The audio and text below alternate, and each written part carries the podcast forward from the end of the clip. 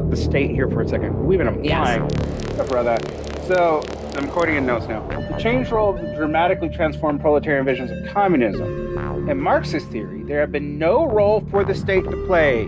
Emphasis mine. Either before or after the revolution, free market capitalism was replaced by socialism. That is, the quote conscious planning of production by associated producers.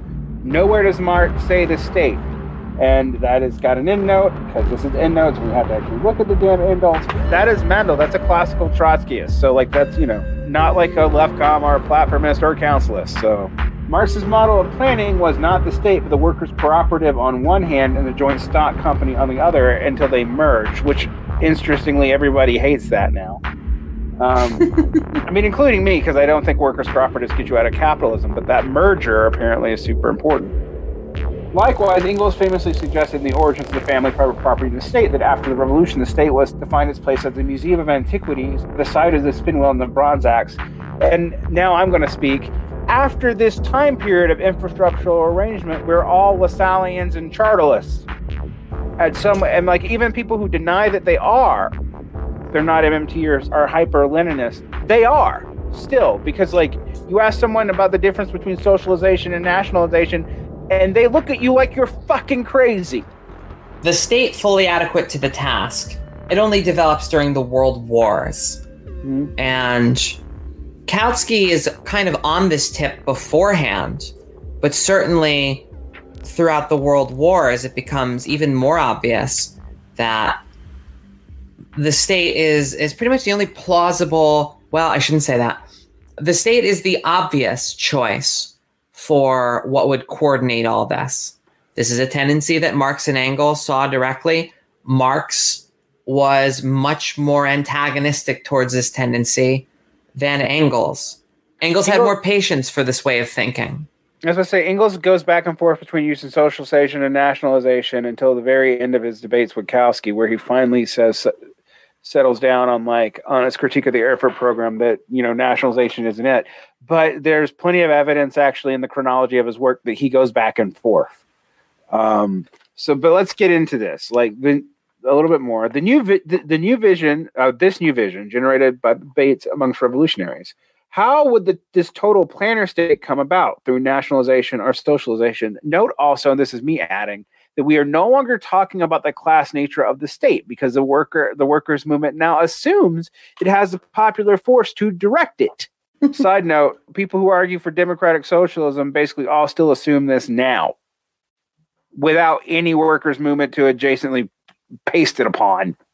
Would everything necessary to be directed from above by a national parliament would it be necessary to be wholly replaced by that bourgeois apparatus with one more appropriate to proletarians, a federation of workers' unions. In either case, the problem was to figure out how separate units, still organized around the economic activity and thus surviving more or less intact from the capitalist era, would exchange their products for one another while putting aside the, a portion of their output for the growth of the productive apparatus. Of course, automation would eventually solve these problems, but what about in the meantime? There were no easy answers and by the way, this is the same debate we're still fucking having.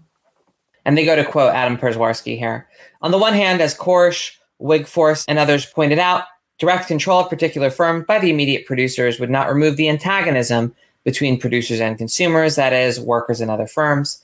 On the other hand, transfer to centralized control of the state would have the effect of replacing the private authority of capital by the bureaucratic authority of the government which I keep on pointing out both times, all the time. That like you know, I I didn't pick this up from Korsch. I I just marked it through from Marx. If you replace the bureaucratic state and it subsumes all functions of the state, you have just formalized the capitalist exploitation structure, and you are thus self-exploiting. Um, and if you just if you remove that but have it done by different producers, there's still a chance to try to get an edge up on each other and thus continue the exploitation train in which case you still have firms that are collectively managing going out of business in a supposedly socialist economy. and you might need stuff like progressive income tax to mitigate the damage, which, by the way, would imply that there are still profits, which would tell you that the capitalist circuit is still unbroken and that you have, in both cases, just removed the locus of the capitalist from a person to a form. Which Engels predicts could happen in socialism, utopian or scientific, but he thinks that the socialists can control that. Well, and the whole concept of workers' co ops on the market being socialism is the Proudhonist vision that Marx developed his critique of capitalist political economy in part to undermine. Well, except that in the, Proudhonist, in the Proudhonist vision, they actually get rid of money. And in this, they don't even do that. That's, that's even a step down from Proudhon. I will say, if you give, if you're going to give me the choice between, you know, uh, workers co-ops versus total state control. I'll I do think co-ops every time. I, that's not a hard one. Although um, if there's still any capitalist firms on earth, they're likely to outcompete it if it's in a domain of actual competition and not a niche domain. So anyway, EndNotes continues how one saw the future role of the state affected one's strategy in the present. Is the state a committee for managing the affairs of the bourgeoisie? or a neutral instrument reflecting the balance of class forces. Such debates gave rise to fundamental splits within the workers' movement and to later its fragmentation. I mean, and you so, could actually see fascism as one of the effects of this, believe it or not. It pains me to say this, but I do think it's fair to see fascism as a sort of like ultra right socialism or something. It's not that crazy. It is class see... collaborationist ultra right socialism that tends to build it. Now, its actual voting base was not workers, but its ideological formation in Italy was was like national syndicates and national syndicalism, which was to take like Giovanni Guidagentau would probably be sitting here going, "Yes, I just took I just took the Hegelian synthesis. I took I took the workers' co-op and I added the absolute state. Voila, fascism." And we just add yeah. some ethnic chauvinism to enforce borders, even though we don't really believe it. Have a nice day. That, yeah, uh, it's because this was on the container of the nation, which is the next section. It's not just the growing role of the state, but it's also the growing role of the nation. They say late development was national development.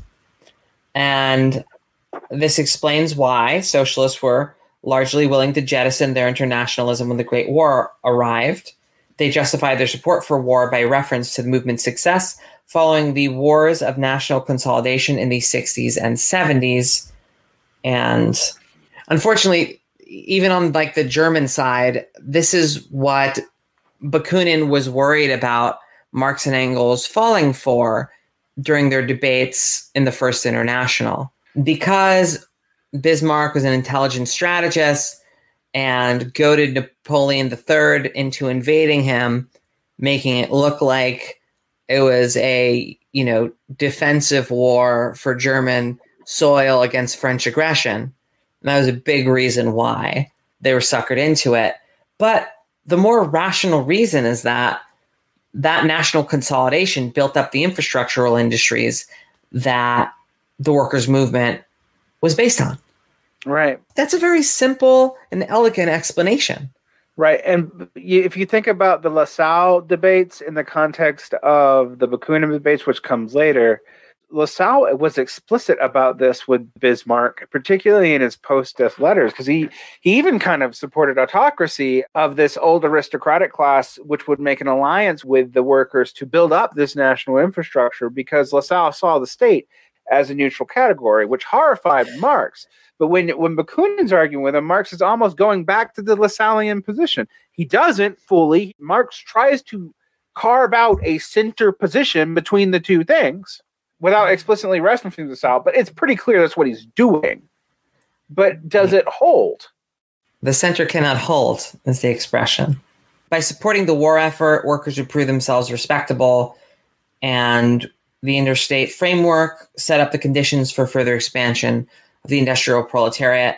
They make a note about Luxemburg and how this interpretation of the war in the Junius pamphlet. And she saw almost uniquely among social democrats, Koff, also Martov, don't forget about Martov, that the 1914 war would be different. and of course, a lot of the Zimmerwald left, which at the time included Lenin. Today, war does not function as a dynamic method of procuring for rising young capitalism the preconditions of its quote national development. War has this character only in the isolated and fragmentary case of Serbia, she says. Um, but the implication is that war had really functioned this way in the past, right? Right. And so those conditions in the workers' movement were set much earlier on than 1914 or 1917 or many of the classical cutoff points where we cry betrayal, right? Yeah, apparently this this would this would implicate that it was probably said in like the 1870s with the national movement itself and the workers' détente with it.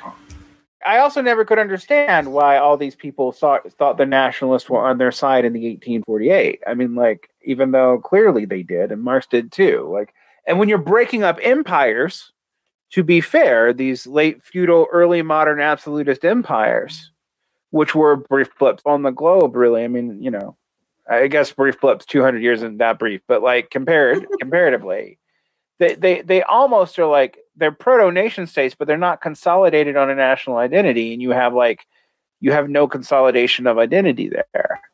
I mean, you know, when, when we talk about the medieval world, even in a place like England, it takes a long time for people to quit thinking themselves as Angles, Saxons, Mercians, you know, whatever, and start thinking of themselves as English. And that's in a weird island where the conditions were actually kind of unique for this stuff to happen faster, similarly to like Japan.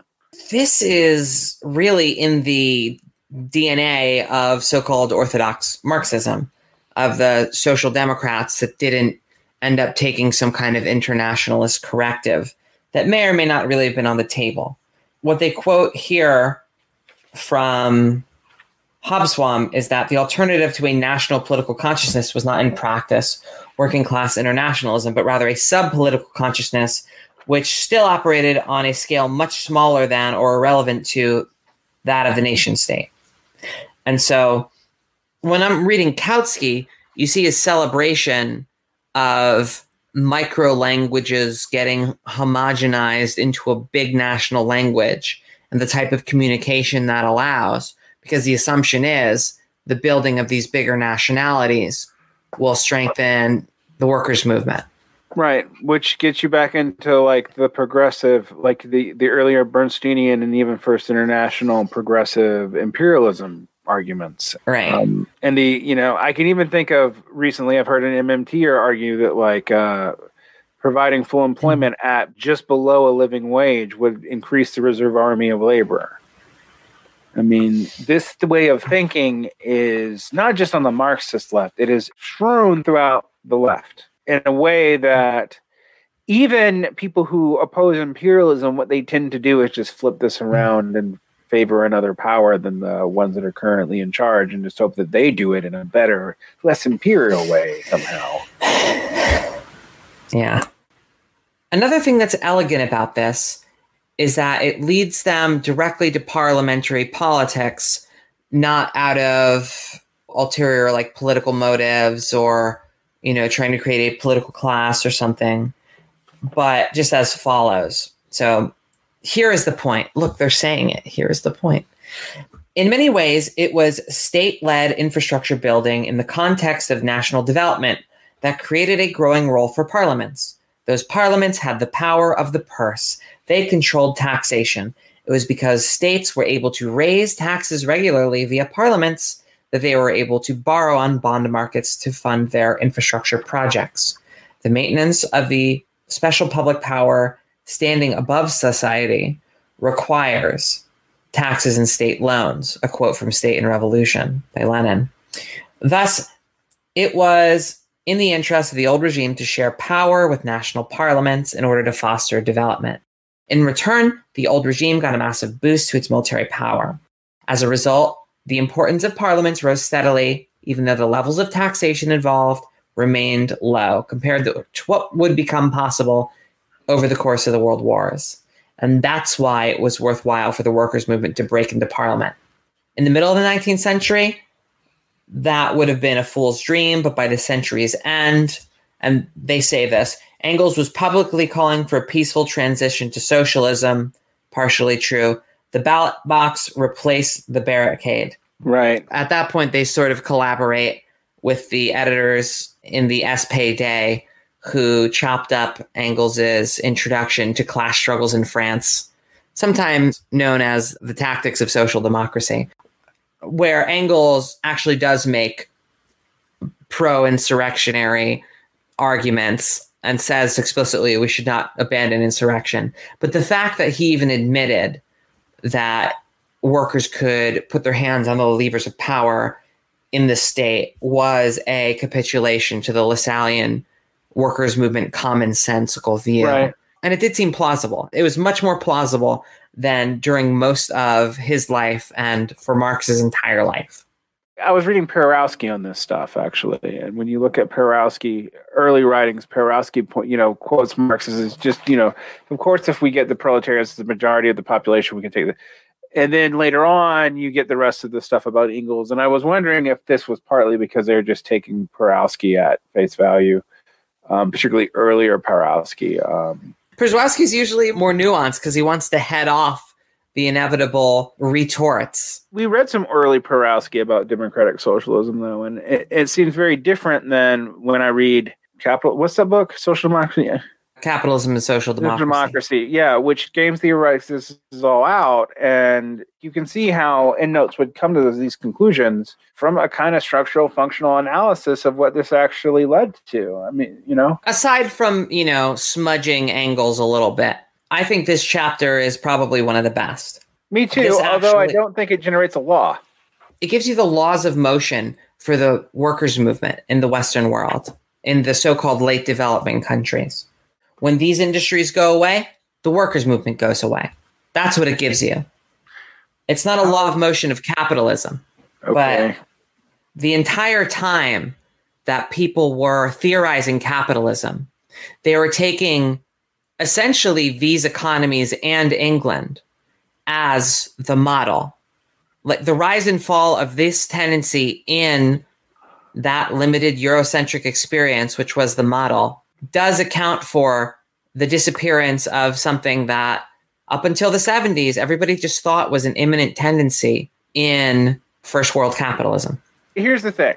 If you look at classic immiseration theory and the final crisis theory of uh, pre World War II Grossman, which was the standard interpretation of, of all this, World War II should have ended a lot of these debates. And it doesn't. And why should World War II ended a lot of these debates? because World War II looks like it is, and the development of fascism, all that, the final the final profitability crisis. But that doesn't happen. So that's the one thing I felt when I was reading this was a little bit bracketed out is that dip during the Great Depression, um, during this infrastructural buildup. Like you do have it.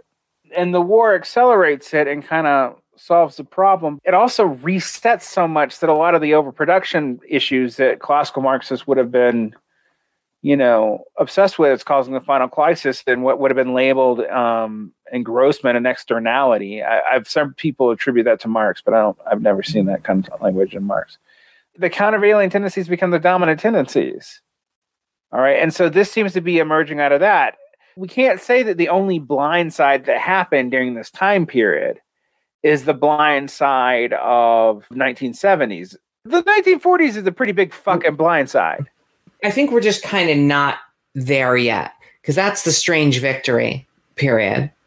Well, okay, but here's here's one of the reasons why it's taken us so long to do this. God damn, does it take? You do not know what time period they're often talking about. Actually, it goes all the way up to the 1970s, and yet no, it doesn't. But yet it does. The 70s is hovering in the background because it's the end of this dynamic, but we're still in the Great War, basically. Yeah, you could have wrote that a lot more clearly. I'm just saying. This was done committee style on a Google Doc. It's remarkably clear for that. We have written ourselves committee style on a Google Doc and have produced things that do not that would at least get the timeline consistent. We're cutting okay. this anyway. I don't know. As a person who prefers co-writing when it comes to prose to just straight up writing, because I, I, am I am getting lost at what time period they're fucking talking about when I read this. Um, I, I know they're talking about the great. I'm talking about 1870, the Great War, most of the time, but the infrastructural developments is actually later. This is the background. The apex of that infrastructure is during full state mobilization in World War II. But it's that long depression that and national development that kicks that off. So the beginning is in, you know, the long depression. The apotheosis is in World War II, right? And the post-war period. And then the decline is a couple decades later. That's the oh, that's yeah. the arc. But it's not it doesn't even take a generation. Um, not even a generation.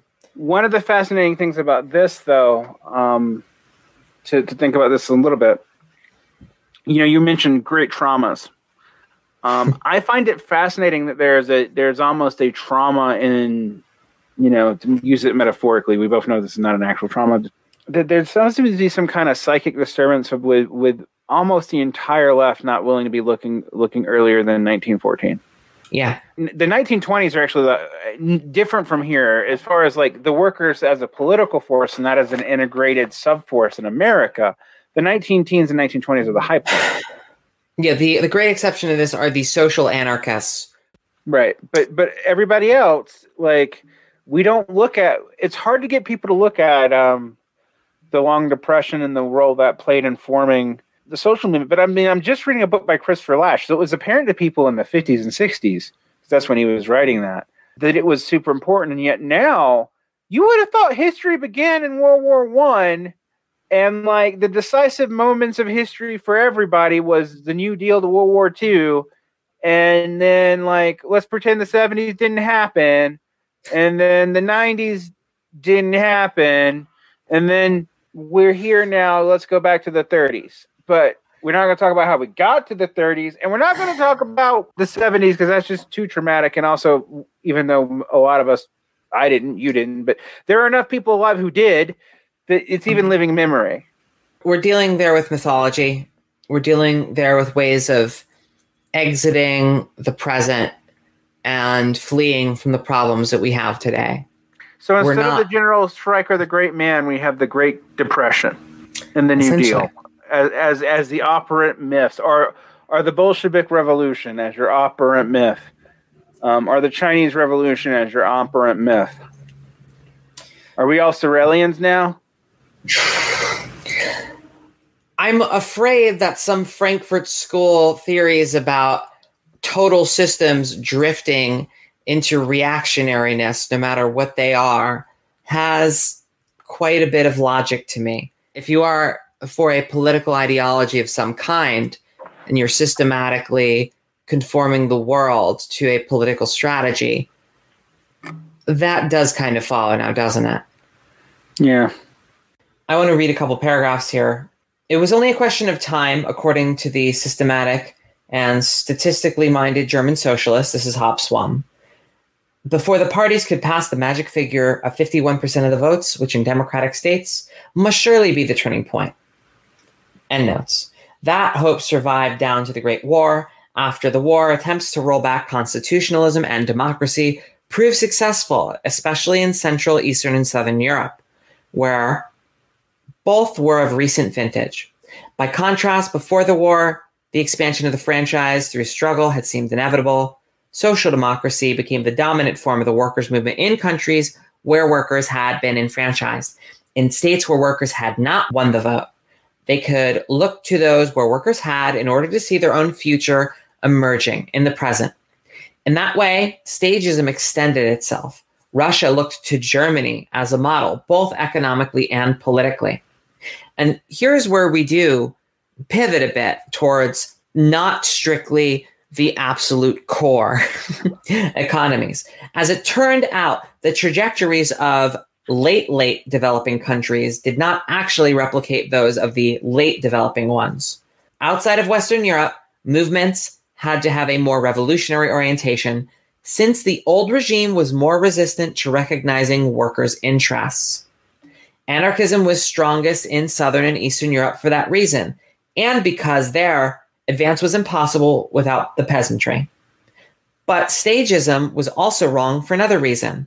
With the further advance of the technological frontier, catch up was no longer possible, on the basis of late development. And here's a quote from Allen Global Economic History. In the 20th century, the policies that had worked in Western Europe, especially in Germany and the USA, proved less effective in countries that had not yet developed. The only way forward was through big push industrialization. As we will see later, the latter required not alliances with the old regime, but rather its liquidation as the very precondition of catch up growth. So, emerging here, we have been talking about mostly, been talking about Western Europe. Now, this is a more general theory. We get mm-hmm. all of Europe instead of just Western Europe. How broad minded, how cosmopolitan. but in all seriousness, we have an explanation for the different types of development and the different political paths necessitated by the same drive for development. Now, you could read this in a politically deterministic way, but I don't. I don't think it's just because Russia saw Germany and ideologized that that was the future. There are reasons independent of ideology for Russia to attempt those levels of production. The fact that it could only be accomplished through a revolution, liquidation of the ancient regime, and big push industrialization emerge as a structural factor. Endnotes will later make the argument that when countries in this situation attempted the quote American model and attempted to implement what was quote late industrialization, they would fail. They would flounder in cartel regimes dominated by the old elites. Yes. So we have here, in the midst of all this, you know, post Althusserian Bong Rip Hayes, pretty elegant theory of the different trajectories. yeah. Yeah. Yeah. I mean, yeah, I, it, it's it. We now have a structural functional theory that serves some use. Kind of hate that we have to say structural functionalism because somebody has removed both those terms from my ability to use them. Um, so I now have to make them a compound adjective because you, you don't want to be confused for an Althusserian or or a conservative sociologist, right? Right, like, exactly. So it's like if I don't want to be called a Durkheimian or an Althusserian, I have to combine the terms. Fuck, I hate language. Anyway, yeah, uh, just name drop G.A. Cohen and just feel the tidal waves of hate. Even that's, for me, the way I get around it. that's my favorite thing is that like everyone fucking hates him, but everyone's responding to him, and everybody secretly has his theory in the back of their minds, even if they're developing in a different direction, like Brenner. Yeah, yeah, and, yeah, You know, all the people like, who now deny that they were ever part of analytical Marxism, like the world system theorist and Brenner, who are also opposed to each other, but don't want to mention they were ever an analytical Marxist at any point in time, ever, ever. Thank you. Shut up.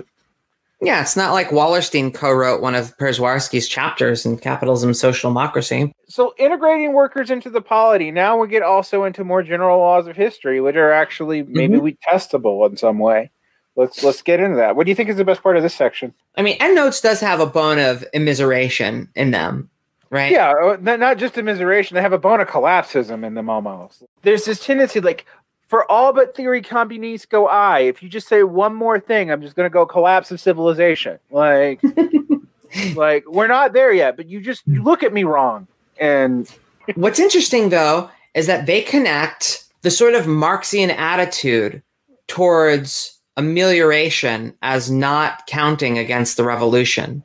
The position that Luxemburg takes in Reform and uh-huh. Revolution, the position that Marx argues against Paul Lafargue saying, well, fuck, if if you're just using these demands as agitprop and you don't really think it's going to happen and you're just waiting for things to get worse, then fuck, I'm not a Marxist. Like, Endnotes basically puts that together with a theory of capitalist collapse and posits that the former relies on the latter. So let me read that. As the workers' movement developed within national zones of accumulation, it also fractured. That was true even before the Great War broke the movement apart. The movement became destabilized because, at least in the most advanced capitalist countries, quote, it proved possible to ameliorate workers' conditions via national development in a way that dispelled workers' revolutionary energies. Reform and revolution split off from one another. Social Democrats had initially argued that such a split was impossible. And this is a quote from Kautsky. The elevation of the working class brought about by the class struggle is more moral than economic. The industrial conditions of the proletariat improve but slowly, if at all. But the self respect of the proletarians mounts higher, as does also the respect paid by them by the other classes of society. They begin to regard themselves as the equals of the other classes, and to compare the conditions of the other strata of society with their own. They make greater demands on society, brackets, which society is unable to fill, increasing discontent among the proletarians. According to Kautsky, it was a, quote, children's disease to think that reforms would make exploitation more palatable. Reforms were necessary for the revolutionary effort. They afforded workers a little security so they could focus on organizing the final battle. Footnote This is, of course, where Lenin gets his idea that left communism is an infantile disorder. He sees it as an early form of socialist consciousness rather than a late one. I should add that this is Marx's attitude. this doesn't just cut against Kautsky and Lenin, but this is their rationale. Kautsky could only say so because, like all Second Internationalists, he still believed in the Kladderadatsch, the coming collapse of the system, which is going to unfold regardless of what reforms were won. Ah, uh, yes, ons- what we're talking about. the onset of the First Great Depression in 1873 seemed to confirm that belief.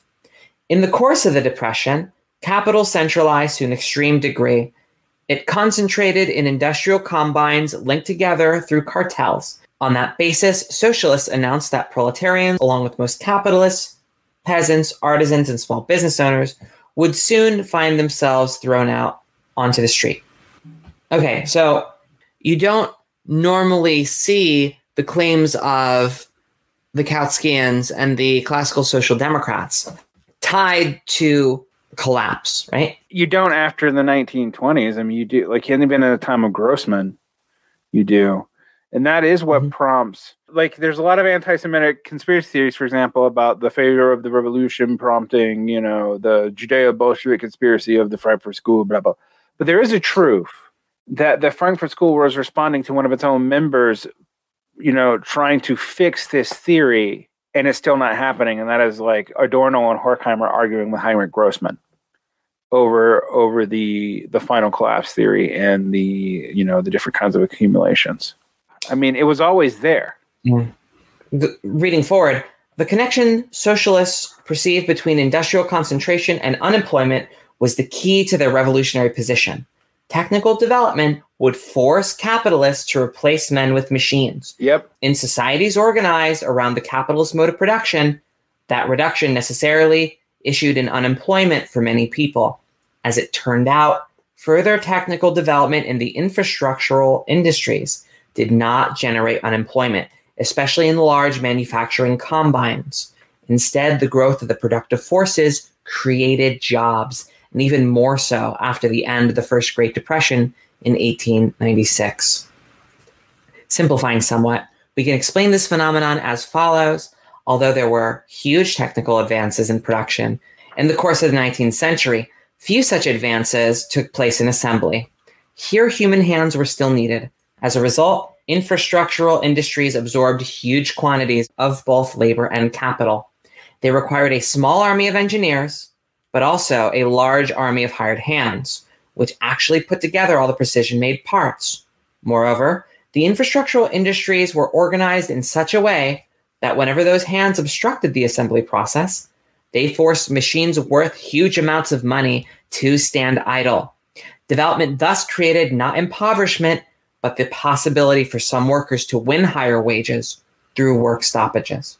So what is interesting about that is the whole strike thing becomes more valuable because of the situation, which is why strikes may not be attempted in some, you know, certain other places. But I've actually read people who've taken this very same description um, to say that this disproves Marx's reading of all the inputs that go into labor theory of value. That you, if if this is true, um, then you cannot state that machines are just negatively affecting you know as a form of constant capital the the actual labor relations in such a way that leads to immiseration which is the classical Marxist description of what happens. I am, I like you, I'm not totally sure that it logically flows from Marx, but enough people fucking believe it. Like, I like, um, as a side note, in a recent debate with with MMTers, I had Marxists ask me to make this argument, right? You know, um, based off of like, uh, you know, Grossman and Mandel, about why you know nothing could be done with with monetary policy to end the situation. And while I have my disagreements with MMT, mostly about crash theory, I found that argument to be laughable. I mean, the argument Steve Keen actually brings this up as a disproof of Marx. Uh, Ron Tabor does too, the anarchist. So if Marx actually believes that, then yeah, I mean, it's easy to like it, it's damning. I do think this is a Marxist rather than Marx problem. Mm-hmm. Here's why. You still need a great amount of human labor to put together all of these industrially produced parts. Whatever value is embedded in those industrially produced parts, whatever unemployment would have been generated by replacing the actual production of the parts is reintroduced in assembly. Right. Like it ends up being one of those situations where they think that they're going to automate away the need for manual labor, and then manual labor comes back in another way. So it's not as if labor is taken out and the value relations remain the same. No. What's disproven is that the growth of the productive forces will necessarily take out all those jobs. Yeah, I mean, that I, discrete situation. Endnotes to their credit, says that well marx's predictions about you know the fragments on machines the worker gives way to the machine minder or something they say that this does eventually come true right but it, it doesn't to it, the skilled labor it takes a long time it takes a very long time it's a tendency that's imminent in capitalism and it doesn't happen when the socialist movement think it will and they use this as a way of explaining what would appear to us to be inconsistencies in socialist politics and a way of explaining why reform and revolution ultimately splits. Because if the growth of the productive forces actually produces more jobs and creates the basis for the strike to become a political weapon, then why would workers overturn the society in which they're gaining such a stake and such an ability to put a wrench into. So, so, hence, even though Lenin attacking left communists goes to an ostensibly left communist adjacent position about trade unions and trade union consciousness, because the trade unions focus on the strike and on material gains, means that they're actually keeping capitalism function in some way. And this leads to both Leftcom and Norfi. I mean, you know, there are Leninists who hold to this position, even though it's is remarkably unpopular now. But the most the most notorious one is the Northite Trots you know, the David Northite Trots who hold to this, but there's also left communists who have classically held to this as well. That the the emergence of trade union consciousness because of this kind of divide and because that the immiseration doesn't happen leads to a re- refusal to be revolutionary and a sapping of revolutionary energy. um, it's weird because it is both hyper determinist and hyper voluntaristic at the same time. But it does make sense as a kind of post hoc explanation of dealing with this problem. Yeah, it does in a sort of bipolar, excuse the term, sort of way, flipping back and forth between extremes of explanation. It's not simple and elegant. No, I mean, but like if you take the Hilferding Lenin debates, Lin- and Lenin, for example, accept the same conditions of capital and the same tendency towards monopolization and the same set of values for imperialism, and yet Hilferding thinks is going to lead to the democratic assumption of the joint stock, monopoly capital joint stock subsuming with the state, and then since the proletariat makes the bulk of the population, if you can democratically control that, you have now built socialism through its opposite, you know, through its antinomy. Right. That's the Hilferding. And then Lenin actually sees this in a more almost accelerationist thing that the wars generated from this kinds of competition between monopoly powers would themselves destabilize capitalism for revolutions to emerge, a la what had happened in Russia um, via revolutionary defeatism. Neither of them take into account that there were countervailing tendencies that produce new firms and new centers of the economy that go in the opposite of monopolization because monopolization doesn't stop the business cycle now, I, don't think anyone's claimed it would, but it's a weird it's a weird oversight because monopolization begins to actually replace immiseration as the eschatological tendency to which all this builds. And it is a kind of immiseration in Marxist theory too, because it immiserates all the other classes into the proletariat. Now, according to monopoly capital you're either by the end of this either part of the of the capitalist grand structure of the joint stock company or you're or you're a worker and none the twain so meet which also causes both sides to get outflanked by social movements before world war ii that they didn't see coming because of these predictions. I guess Endnotes, uh, rather strangely, uh, gives you a somewhat deterministic reason why this would have happened, other than the fact that they were wrong or betrayed but I, I'm also like you. I don't understand Endnotes' relationship to agency, either aggregate or individual, and all this. This actually seems obscure to me because this, while it fixes the whole betrayal problem of the workers' movement or of the socialist leadership, it does not fix the question of who of who is an agent in all this or not.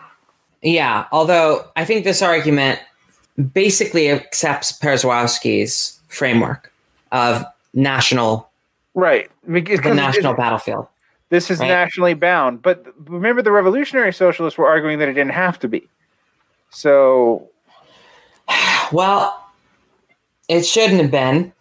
But the fact that the entire workers' movement was based on infrastructural industries and was sort of structural functional to infrastructural industries gained the power to shut down the engine of the nation in infrastructural industry was able to have a voice in the parliament and control the power of the purse to give loans and to you know fund the government. Like all these things are sort of structurally bound together. And so th- this last paragraph of the section brings us home. The consequences of this new situation were immense. The organizations of the workers movement were able to gain recognition as part of society and they won gains for their members on that basis. However, to accept social recognition required that they no longer promote revolution as their goal.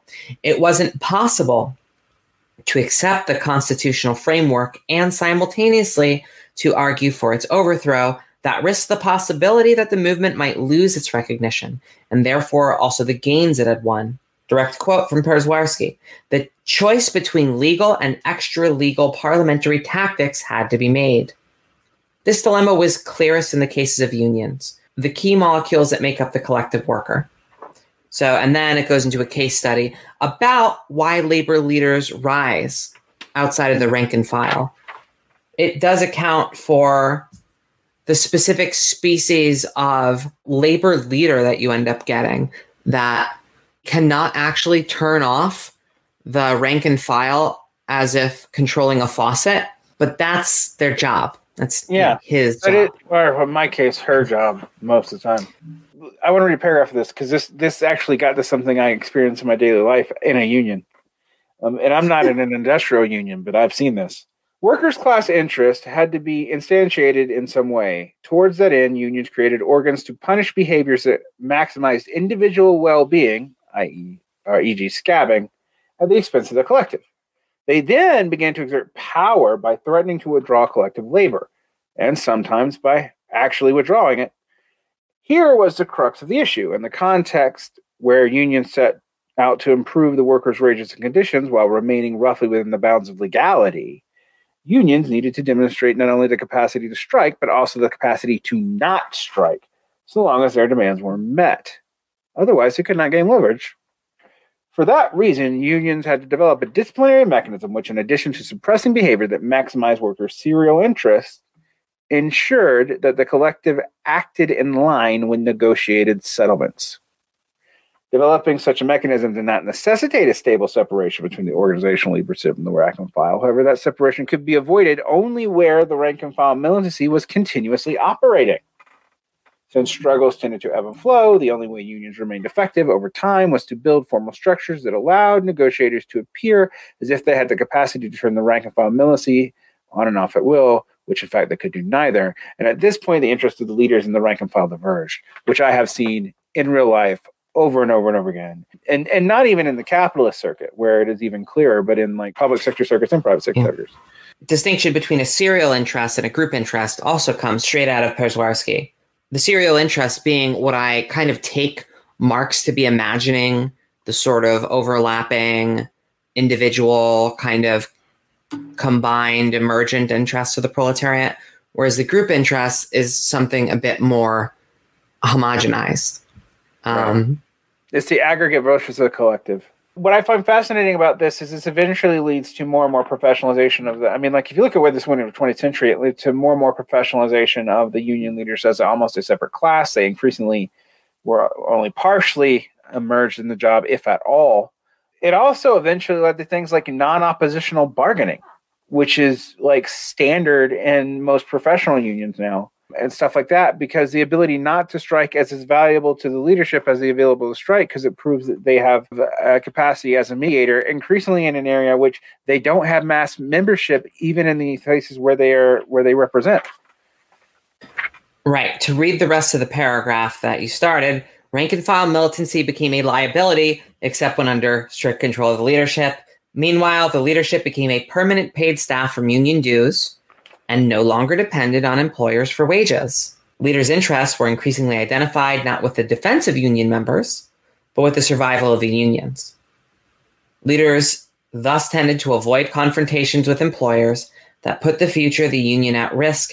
In this way, substantive reform, let alone revolution, became an increasingly distant goal. The very organizations that workers had built up to make the revolution possible, the revolutions that instantiated the collective worker, became an impediment to revolution. And I think this is undeniable. I think it's even an impediment to reforms most of the time. Like, yeah, cer- certainly the union movement that we have now. To say union movement as a as a figure of speech, basically.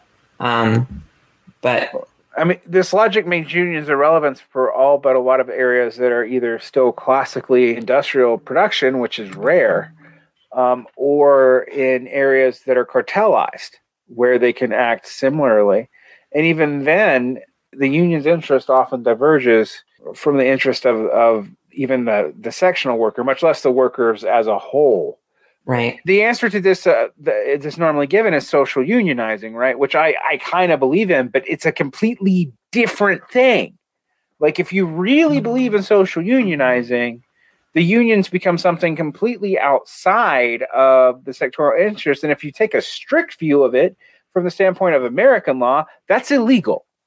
It's literally so, illegal. Yeah, um, partly violations. Like if if you were the you know you you can you can push those borders, but and all union movements have an incentive to now to allow for social unionizing within their ranks because otherwise they will not survive in the another couple of rounds of economic contraction and expansion because they get shedded off politically every time.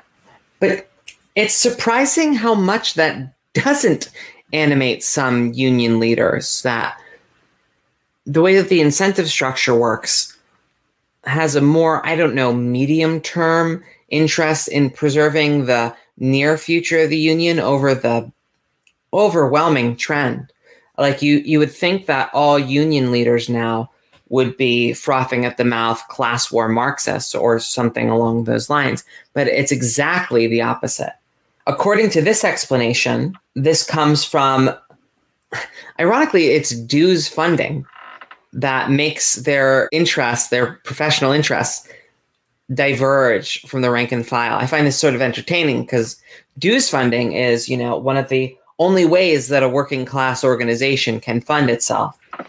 But when you're dealing with a labor union, perhaps the union movement or you know any future unionization efforts have to learn the same lesson that you know the Roman Republic learns that you don't want a professional armed force. You want your leaders to be workers. You want your leaders to be employed at the same factory or, or you know, employed at the same workplace in some ways, this explains the problem, though, that I've that I've noticed about the unions and their legalization all over the world. It tends to be directly uh, correlated to their lack of effectiveness. The more legal they are, the less effective they tend to be. and and because that necessitates paying. However, I will also say, having tried to join the IWW, and I don't mean this as a slight on the IWW, but it is very hard to scale up any organization large enough to stand up to an international firm with all volunteer labor um, all the time. It, yeah, this isn't to say volunteer labor. This is to say if you have people leading a union effort, they should be workers. They should have another source of income. Like, well, like for most unions now, they they tend to be dual. You, you have the elected, um, which you may get some pay for. Like uh, it'll be token, but you may get some pay for. Like when I was an AR, when I showed up to a meeting, they gave me ten bucks. That doesn't seem to me as threatening as what they're describing here. Maybe I'm being naive. But what, but, what happened with the dues payer movement, and when you look at what happened here, but one of the reasons why the unions, I know some people are going to mad at me for saying this, the unions now often do not even have an incentive to grow as far as their actual paid administrative team goes because they're not paid based off the size of the union. And to accommodate that, the dues are then used to create the the structures, the kind of like physical building and all this, for them to start actually benefiting from things like stock in the companies in which their people work. Which Bill Bradley, the great left communist, pointed out was a problem. people who don't know my joke, he's a he's a he's a Clinton era New Democrat from the 80s and 90s. Um, pointed out was going to be terminal for the union movement in the 80s I mean, like it was clear to even like neoliberalizers how bad this was going to be. And the reason why it developed is because as I hate to say it, for example, I know all the progressive like stuff like closed shop, but if you have to have closed shop, which means to work out a thing, you have to be a member of the union. The union does not have to like incentivize you joining. It is a way out of the free rider problem, right? But the the, the closed shopness of the union is interesting because unless it's a actual syndicalist workplace or a co-op, what you're saying is you're giving a union monopoly over over your mm-hmm. representation. And which stops rating and stops interunion competition, but it also means that the union has no real incentive to be responsible to its members people on on the progressive left who talk about closed shop laws being like the removal of that being the end of the union movement tells you how weak the union movement actually is because they know that they can't compel certain industries without closed shop. They need it because without closed shop, the idea of winning over workers one by one is impossible. Right. It, that's it, why that's why these like solutions that create these incentive structures, these cartel structures, right? It's like, a cartel structure. That's why they end up looking good, is because without them, you can't have the institution. But the institutional pressures, once you do that, it, it, unless you have closed shop, completely mean you have to find alternate terms of funding to keep the union membership going. And the way to do that, frankly, is stocks and lobbying